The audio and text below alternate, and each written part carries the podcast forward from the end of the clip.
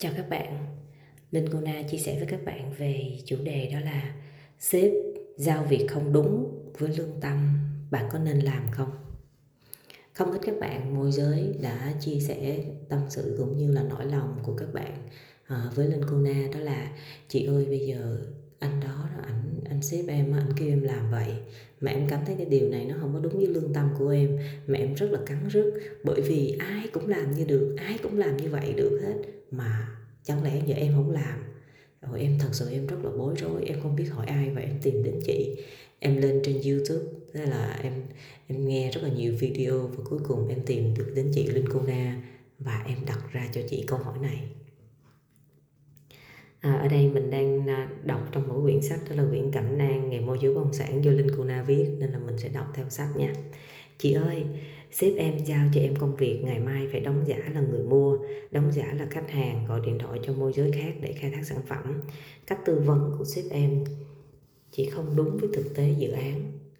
Em thấy điều này không hợp với tính cách của em nhưng em không thể nói không em lo quá em không biết ngày mai phải làm sao và nhiều vấn đề nhỏ khác có liên quan đến hai từ lương tâm lắm chị sếp em nói bao nhiêu người best seller bán hàng tốt nhất trong công ty, họ cũng làm cách này. Em có muốn kiếm tiền được như họ hay không?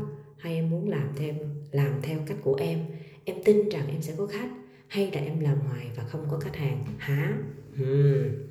Thật sự, nếu tôi làm việc mà sếp của tôi chỉ đạo tôi làm bậy, mà tôi biết đó là làm bậy nha, không đúng thực tế hoặc đi lừa người khác, cách của sếp có thể dễ không thể nào làm trái được thì tôi sẽ xin nghỉ việc tôi nghỉ việc và tôi tìm công ty khác. Bởi vì sao? Bởi vì thị trường bất động sản rất là đa dạng và rất nhiều công ty. Nếu bạn có năng lực, bạn có đam mê nghề và có quyết tâm theo nghề bằng con đường chân chính, chỉ còn cách bạn phải được quản lý bởi một người sếp chỉ cho bạn cách làm đúng đắn, không hại ai, không lừa dối ai.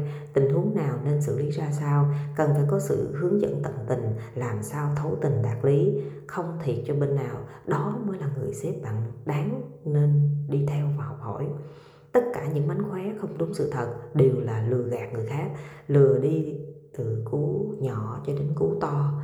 Lúc đầu còn thấy ngại, sau cũng cảm thấy bình thường. Dần dần bạn nâng tầm lên, nói dẻo miệng hơn, kỹ xảo hơn. Sau cùng, bạn tạo ra hàng loạt những người giống nhau. Làm chung, tức là trước đây bạn bạn chưa có bị nhiễm á thì bạn còn chống cự. Cái sao bạn chống cự? Các bạn nói thôi mệt quá bây giờ ai ta cũng làm vậy mà ai ta cũng kiếm tiền được. Bạn bị cơm áo gạo tiền bạn suy nghĩ bạn nói thôi thì cũng làm như người ta cũng được. Rồi cuối cùng bạn cũng bị nhiễm y vậy. Rồi sao nữa? Bạn nhiễm vậy rồi bắt đầu bạn cũng sẽ tìm ra được những đội nhóm bị nhiễm và bạn tiêm nhiễm cho người khác.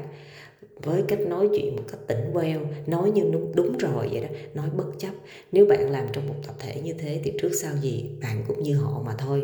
Tôi nói lại, thị trường bất động sản có rất nhiều môi trường chuyên nghiệp, có nhiều công ty họ tạo dựng được văn hóa làm việc rất hay, có quy tắc.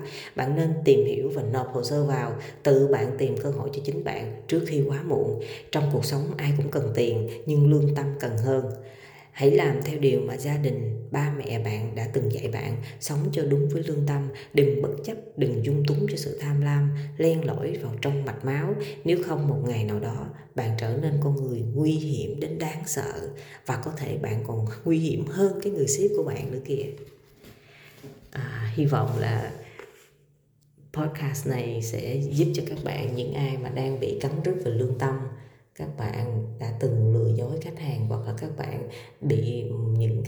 chương trình những cái à, cách mà chỉ cho các bạn đi lừa người khác á, các bạn hãy suy nghĩ lại xíu nha.